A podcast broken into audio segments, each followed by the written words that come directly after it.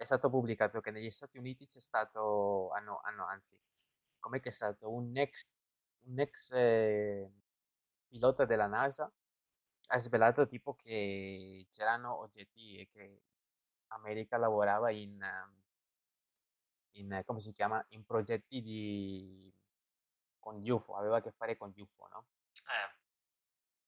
E questa cosa è stata una cosa che ha fatto, ci siamo parlate settimane, abbiamo parlato tipo anche, mi ricordo averlo parlato con i, con i Babacar, con, con Dani e Giorgio, queste cose qui, no? Sì.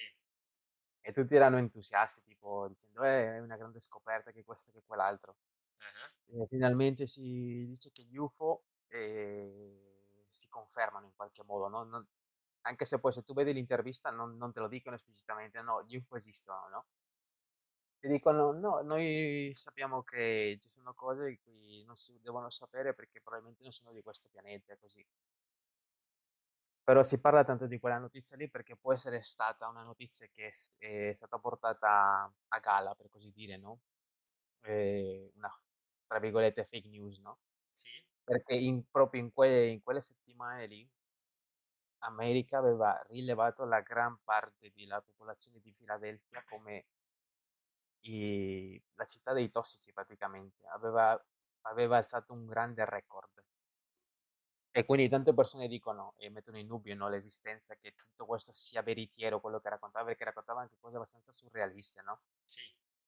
Non, non, non del tipo, no, ho visto un disco volante di qua e, e un alieno di là, no? Sentito storie che... Però ti, faceva, ti faceva intendere, tipo, no? Ma invece ho sentito proprio di, sto- di storie che un sacco di gente ha notato dei posti strani che anche, scien- che anche scienziati ci sono proprio stati e non sono riusciti a spiegare questi fenomeni poiché perché magari zona tr- totalmente tranquilla ra- è, ra- è radioattiva comunque posti che sono inspiegabili tipo ti ritro- eh, succedeva che magari c'era una, fa- c'è una fattoria che è molto famosa per questo che ormai è da anni e anni che ci sono degli scienziati che fanno ricerche eh,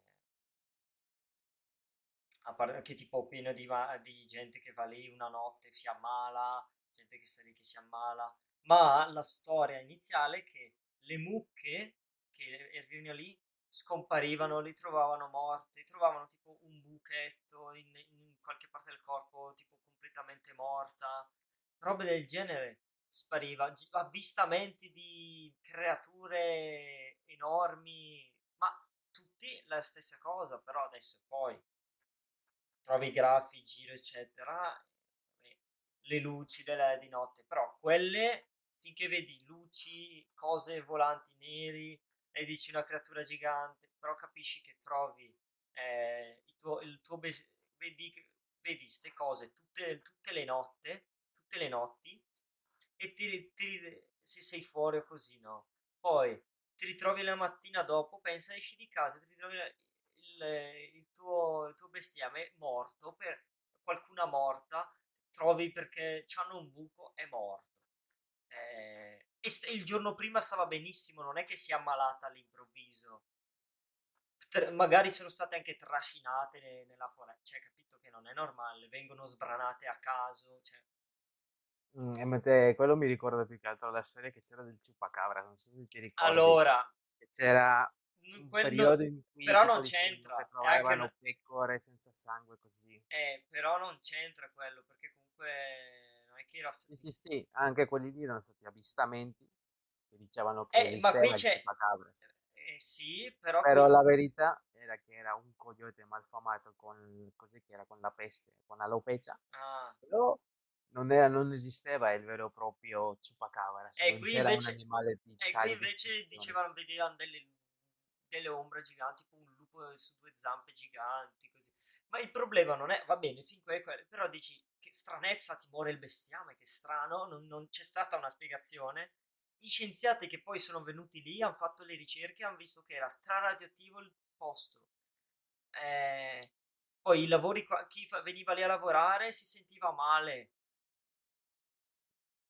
e però comunque eh, anche gli scienziati hanno, hanno avuto avvistamenti di, di cose non identificate, detti UFO, che effettivamente eh, anche in, eh, nel 1009 quando c'era questa storia c'era effettivamente che tipo di notte vedevi della luce dal cielo vedevi questi dischi volanti che e anche i scienziati hanno avuto di avvistamenti di queste cose non ben identificate o comunque sono cose strane che continuano a studiare ma non c'è ancora stata alcuna risposta scientifica. Non hanno trovato nulla di scientifico per poter spiegare come mai questa è, è solo lì tra l'altro capito? Sì e loro puntuale, puntuale, il fatto che sono scienziati che credono nella scienza che però non riescono a spiegarti il motivo di queste cose perché le vedono anche loro, ma ti dicono non sappiamo perché si manifestano, stiamo ancora lavorando, stiamo ancora studiando. Però vedi, questi sono tutti fenomeni che per forza sono spiegabili. Quindi da come parli sembra che tu creda negli alieni, no? No, sto dicendo che so, tutte, sto dicendo che il dubbio ti viene, ma esisterebbe perché? Allora, però io sono sempre dalla parte che dico, ok, chissà, va bene, nessuno riuscirà. Tu vedi una cosa e dici, però ci sarà una spiegazione su dietro, per forza. Se, anche, se, allora. anche se noi non ci arriviamo adesso, ci arriveremo. Io sono da quel punto di vista lì. Però esatto. è anche vero che ti può far paura perché è una cosa che non conosci. Mm, paura o intriga, a volte anche curiosità. Sì, è, certo. È, è affascinante anche tante volte, no? Sì. Però pensiamo, pensiamo